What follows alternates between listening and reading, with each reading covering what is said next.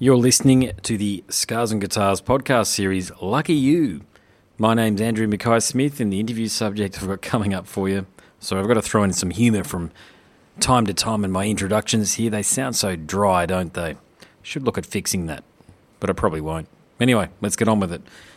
The interview subject you're going to hear from is Kevin Jordan from the outfit This Wild Life.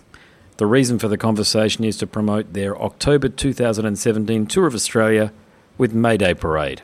So let's have a listen to what Kevin has to say. Here we go. You're in Australia and you have toured here a few times before, but what can fans, Australian fans, I should say, expect from your tour in October? Well, the first time when we actually came to Australia, we didn't even have our first record out yet. So we were kind of I, I want to say we were playing only five or six songs uh, in small clubs, and you know, and it was on a support tour, so we had a, a really short set. And then uh, the second time that we came over, we were there on the Soundwave Festival, and we played. we always thought it was really funny that our our set and our billing for the tour uh, for this festival, we were the very smallest last name on the flyer for Soundwave, and we played on right. the smallest stage first in the day. So, right. So it, it ended up being like incredibly successful for us. Um, those were some of the you know some of the biggest crowds we've played for, you know, as a band ever. So we've kind of been really jonesing to get back over there, and this opportunity came up to to go kind of celebrate Mayday Parade's 10 year anniversary. Yeah. And we toured with them in the states once before, and we we just jumped at it. We're super super excited to get back over there. Um, and ho- hopefully next year we can follow it up with a, our first headline tour there. We'd, we'd love to bring the performances that we're doing in the States, we'd love to bring that over there as well. Excellent, mate. And you mentioned the Soundwave tour there. What were your recollections of the tour as a whole, like in terms of going from city to city? Because if I'm not mistaken, there's about 40 or 50 bands, and most of them are um, from outside of Australia, so they're what we call international bands. Um, did you have a great time on the tour? And is there any any interesting tour stories you could share for the podcast listeners? it was really fun. We ended up kind of like touring with the same group of bands the whole time. Yes. So you know, going from either hotels to, to buses to planes or whatever. But we ended up traveling with uh, Papa Roach and King Eight Ten the whole time. Nice. And it was kind of, kind of interesting that um, during during the tour backstage one time, Jacoby Shaddix walked by and he uh, he just looked at me and said, "Sweet beard, bro." And I was like, just cracking up because I'm like, how did my life get to this point where it's like, you know, I grew up listening to Papa Roach. I'm like, somehow I'm in Australia and Jacoby Shaddix is complimenting me when he walks by casually. I'm like, this is so ridiculous. So I tweeted something about like, like this is insane that my life is here, and Jacoby Shaddix just said this to me and then the uh, the I forget what his name is, but the owner of, of Soundwave. Oh, he, he ended up tagging Jacoby in a, in that tweet and totally just like sold me out to him. And the next day, he sits down next to me on the bus and it's just like, "Hey, what's up, man? I saw your tweet yesterday." And I'm like, "Fuck." yeah, the owner's name is AJ. Um, and I think he's, I think it's he's uh, Shaz or Shaz. Yeah, his name. Yeah, yeah. Yes, no, it's a shame that the festival hasn't been able to continue. Actually, it was fairly well documented what happened uh, through its demise. I think it was beginning of 2015 is when it, it stopped.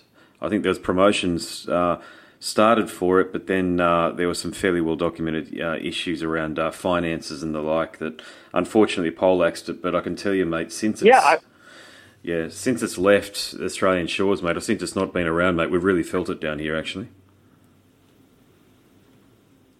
Yeah, I, think that we actually played like the last the last one that that happened in 2014, and yeah, I, I'm bummed because it seemed like it was such a cool festival for the fans and for the band, uh, and, and I bet there's kind of a big gap in artists going to Australia now after something like that goes away. And I know Big Day Out is kind of like the, a similar yeah, that's right. You know that isn't happening anymore, and yeah, I'd love to. That, I'd love to understand for what whatever the... reason that those festivals aren't. No, you're not wrong. It's it. I just love to understand what you know. I mean, you know, I'm I'm a fan first and foremost, and you're an artist, and um, I guess we, we only get told what we get told. But um, I'd love to find out if it's possible again to resurrect the beast because, to your point, mate, yeah, we do miss out on a lot of wonderful touring acts that we could almost rely on, like clockwork, to come down here, whether it be the Big Day Out or the Soundwave festivals. So uh, there's a few boutique festivals, uh, laneway festivals, and the like that occur, but make nothing of the size of those two festivals these days. So uh, hopefully somebody out there, preferably someone with the experience uh, like AJ himself, is able to get the festival back up and running again, or another festival like it. That'd be awesome. Yeah, I imagine it's just a, a matter of time for something like that, and you know the the promoters need to recover, you know, from whatever kind of bad press they've had or whatever you know financial losses that they've had. And I bet if if an investor comes in and the right people try to build it again, that there will there will definitely be another successful festival in Australia in, in the near future. Yeah, cool, mate. and we'd love to be a part of it. So if you know anybody, let them know. I'd love to see you guys on there. Yeah, no, I'd love to see you guys on there. Just as an aside, I talk to a lot of musicians and artists from around the world, and it's it's coming up quite a bit. That um, I mean, I know obviously you guys are coming down in um, down in October with Mayday Parade, but a lot of artists are, that I talk to are only I want to say only they're promoting an album, not necessarily a tour like you guys are. But it does come up more than half a dozen times now. Do you know anybody that can help us get down to Australia? So um, here's a bit of a hint. If I uh, if I can partner with somebody to help bring down more excellent artists and more excellent bands, mate, um, I'll look at doing that because uh, I've just exited my career as a telco account executive to focus more on the music because I'm also a musician. Um, but mate, there's definitely a gap in the market there for bringing bands down to Australia. That's for sure. I suppose you've just got to work out how a if you don't make money, you don't lose all your money, and B, who wants to come down? Yeah, I think it's tough, and I think the only bands that are really going out there right now are the the sure things, you know, like the, the bands that they know are going to sell out the venues. Because I, I think I think promoters have taken some losses in the last few years, and they're, they're trying to be really safe with what they bring out. Yeah. So it's like obviously, you know, your bands like Amity Affliction, Paris, like that that stuff makes sense. And Smooth Horizon, the Architects, they can all go over there because everybody knows that everybody's going to win. But the, I think what what really suffers is the smaller bands, the developing acts that that you know are kind of untested there. So we we've never headlined there, so we're not getting any offers to go and and play a headline tour because I think you know not only would we be worried, but the promoters probably would just be totally worried that they wouldn't get their money back. Yes, yes, yes. Hey, quick question then. Uh, has your experience as a touring artist been universally positive, or have you had some pretty? I'm not asking you to share direct experiences, but what's the ratio of positive to negative experiences? Do you think? As I say, mate, or reframe the question: when you're touring and the like, is it almost always a given that things are going to go pear shaped at some point? You know, not all the time, but just occasionally. And how do you handle the setbacks on tour? I think it's it's tough because your, your time on the road, like at least for me, my experience on tour is directly correlated with how well the shows are going. Yes. So if people are coming out and we're playing well and I feel healthy, then I'm I'm loving it and it's like my favorite thing in the world. But if you're, you know, playing to quarter full, filled rooms or you're losing money or you're, you know, you're you're sick or something like that, it's just it can be such a bummer just knowing that you don't have like a, a bed to go home to at night, you know, it's yeah. like, gosh, we have to go and do this again. But I, I would say overall, it's that I really, really enjoy it, and that even when at the end of a tour, when we're going home and I'm excited to go home, that excitement to be home and to enjoy those things, like being able to cook my own meals and you know sleep in my own bed. Yes. That stuff, you, you end up missing the you miss the road pretty quickly, actually. Yes, I've heard, I've heard that quite a bit actually. It's in your blood, isn't it? Doing doing what you guys do. I I guess so. I, I've been I've been touring for like almost ten years, so I, I definitely miss it when I'm not out there.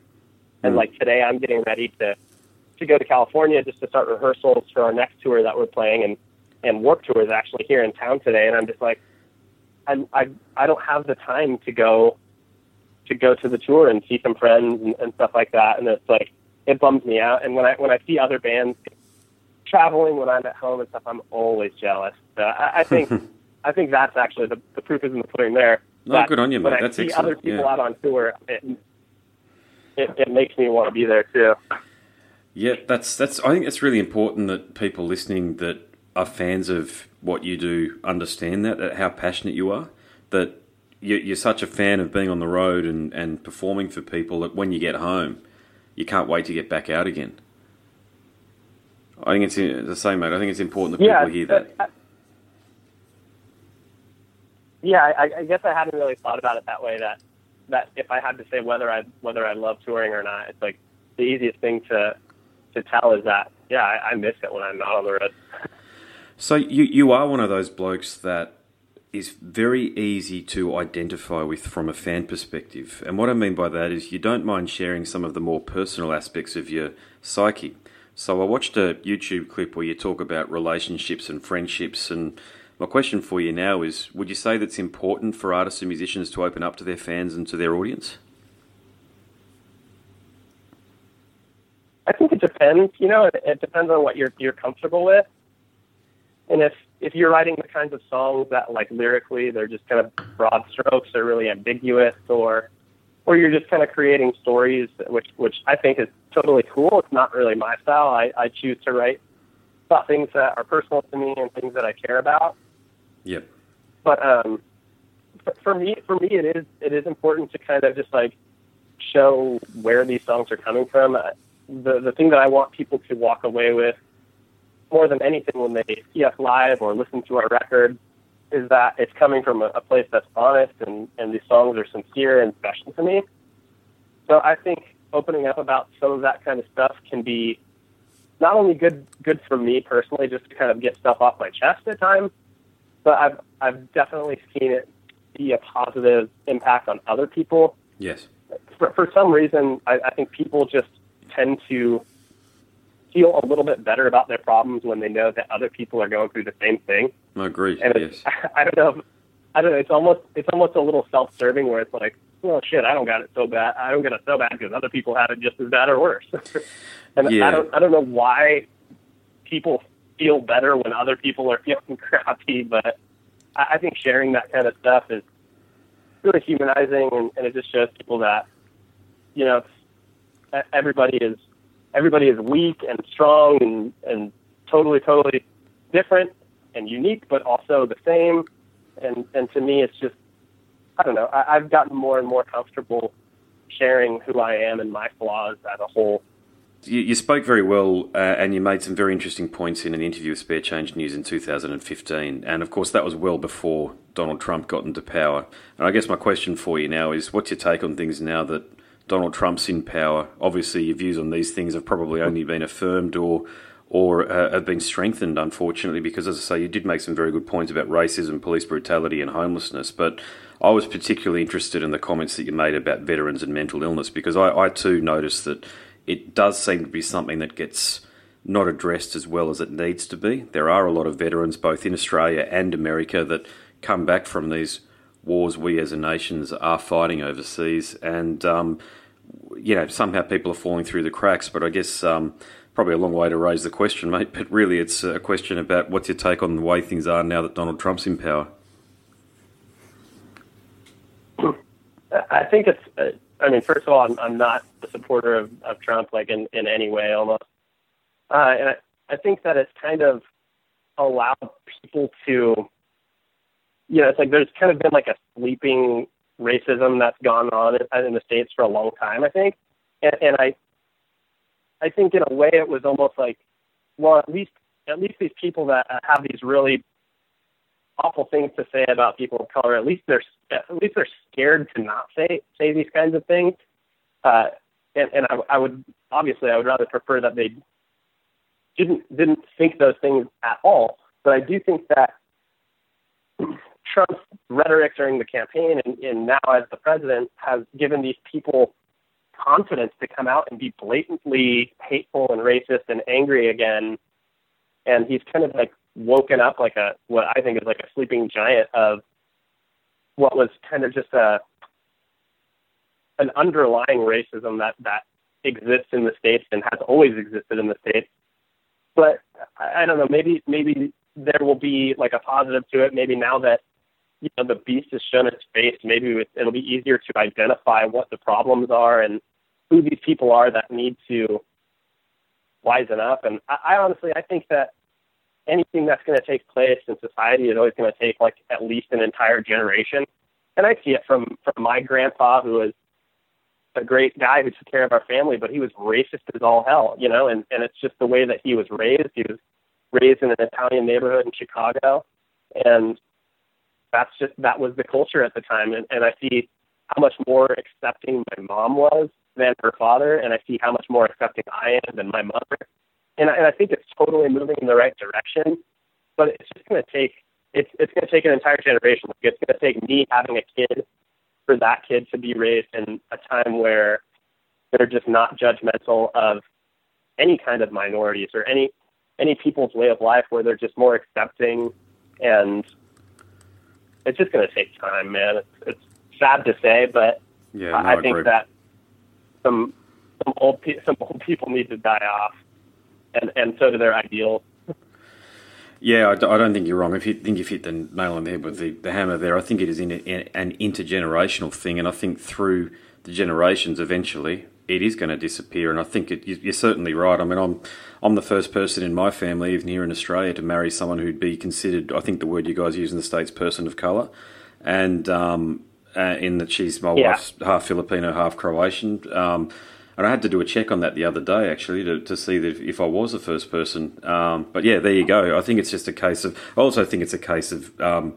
we now work in environments where um, we're not siloed anymore. You are going to work with people from different faiths, different uh, cultural backgrounds, and the like. And mate, at the end of the day, we're all human beings, aren't we?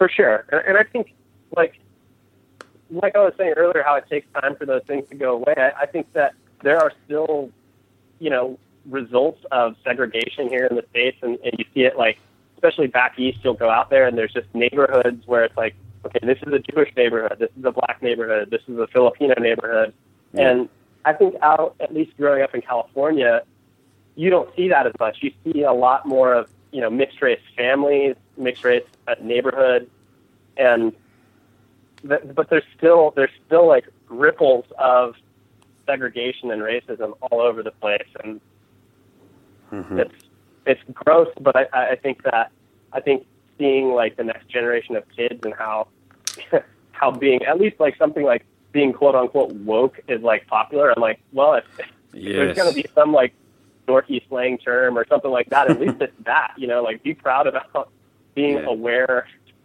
of of the you know the world around you. Yes, no, very good point, mate. Mate, in the interest of time, I'll, I'll- wrap things up, but I've got three questions that I ask all of my interview subjects here, so I'd love it if you could play along, and believe me, your answers can be as not safe for work as you like because I am an R rated program. So here we go. Choose three words to describe yourself.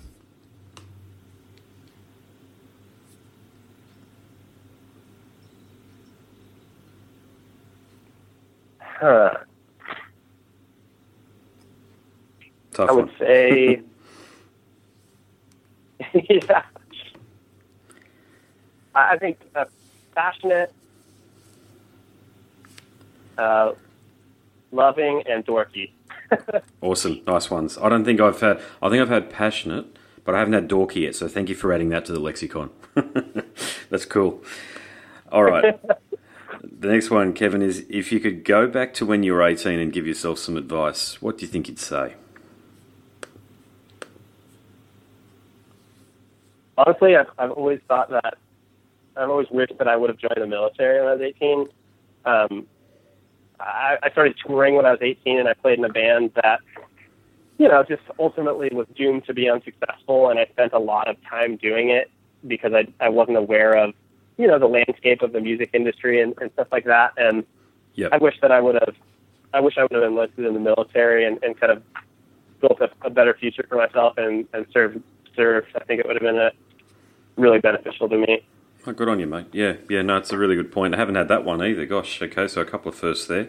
Um, yeah, that's a nice one. And um, Yeah, no, it's uh, the most common response that I have to that question is usually I wouldn't go back and give myself some any advice because I wouldn't be where I am now. Um, but then I've heard everything else in between, so there you go. Anyway, I'll uh, I'll get to the final question, and Yeah. this one usually stumps people, mate. So I'll be very keen to hear what your response is. But here we go. What five guests, living or dead, would you invite to dinner? Ooh. Who would I invite to dinner? I would probably say Dwayne Johnson. He's, he's like Nice. been my the last few years. He's been my my favorite celebrity. I, I think not only is he super super funny, but I think that he's like a really positive, good dude. Uh, and like, I kind of started off as like a, a joke, like loving Dwayne Johnson because he's like, obviously he makes some pretty corny movies and stuff. But I ended up following him online, and I, I think that he's actually one of the most like inspirational dudes that's in Hollywood, and he always makes time for his fans. And, and to me, as an artist, I think it's really inspiring that somebody is as busy, as rich, and famous as him, still on a daily basis makes time for the people that allow him to do what he loves and allow him to, you know, provide for his family and stuff. And I, I think that's pretty unheard of in in celebrity celebrity celebritydom in general. And, and so he's he's pretty inspirational to me. And he's super buff, and I wish that I was super buff. Likewise, yeah, we see him down here quite a bit promoting his various movies and the like, and um, he appears on a show called The Footy Show quite a bit. Now, I don't watch that too often, but he certainly knows how to interact with people, and a bit like your good self, mate, I think he's got a lot of empathy. yeah, like he- really focuses on being uplifting to people and and just inspiring other people. I think he has a really unique story of where he comes from, and I, I don't know. He's, I, I just love the guy. Yeah, no, fair point, fair point. So you got you got four more to go after that one. So oh shit! I thought it was only one. Sorry for rambling on about that. no, you're right. It's all good. No, it's no worries. You gave great no- context to it all. I had no idea it was four. You're right. Um, let's see. I would say one of my one of my musical heroes would be uh, Jim Adkins, the singer of Jimmy Eat World. So Nice, I, I've yeah. been pretty lucky to meet like most of most of the people, or even work with some of the people that are like some of my musical heroes. And he's one of the only ones that I've never even met. Um, so yeah, he'd he'd be on there. Um, let's see. Michael Jordan. I grew up uh, playing a lot of basketball, and then I stopped growing when I was in like ninth grade, so I stopped. But I was always a big Michael Jordan fan. Yes, good one, That he would be very, very cool to meet. Yep. Let's see. I've already, I've got an actor. I've got a musician. Got somebody in sports. What am I missing here? Uh, Let's go politics. Barack Obama. there you go, mate. That rounds it out nicely. Barack there, Obama seems like a great guy to sit down with. Yeah, he always looked like he knew how to crack a joke. It, uh, I don't think I ever heard him do any, any serious jokes, but he'd be quite an interesting guy to listen to after a couple of scotches, I reckon. Yeah, if I could have a have a, a few beers with Barack Obama, I think that we could uh, we could do a lot of good. yeah, no, indeed, mate. Mate, I better let you get back to it. You have been a fantastic guest for the episode. Uh, very open, mate. I do love your music, by the way. Uh, you do have a lot of fans down here in Australia, as you probably know. Um, but, mate, I'll certainly be in the audience when you guys come down here in October with Mayday Parade. And, um, sorry, bit bit of a mouthful here, but uh, I'll just end by saying congratulations on a wonderful career to date, and well, long may it continue. Thank you so much, man. Yeah, I'm excited to get out there. Please come say hello and uh, grab a beer with me. Maybe you'll be the Oh, The for first sure. one. the fifth guy that I'll add to my list of, of people I need to have have a beer with. nice. Yes, no, definitely, mate. I'll look out for you when I'm at the show. Alrighty, sounds good. No worries, mate. Okay, all the best, and thanks very much. You've been listening to the Scars and Guitars podcast series. My name is Andrew Mackay Smith, and that conversation featured Kevin Jordan from the US outfit This Wild Life. Thank you so much for listening.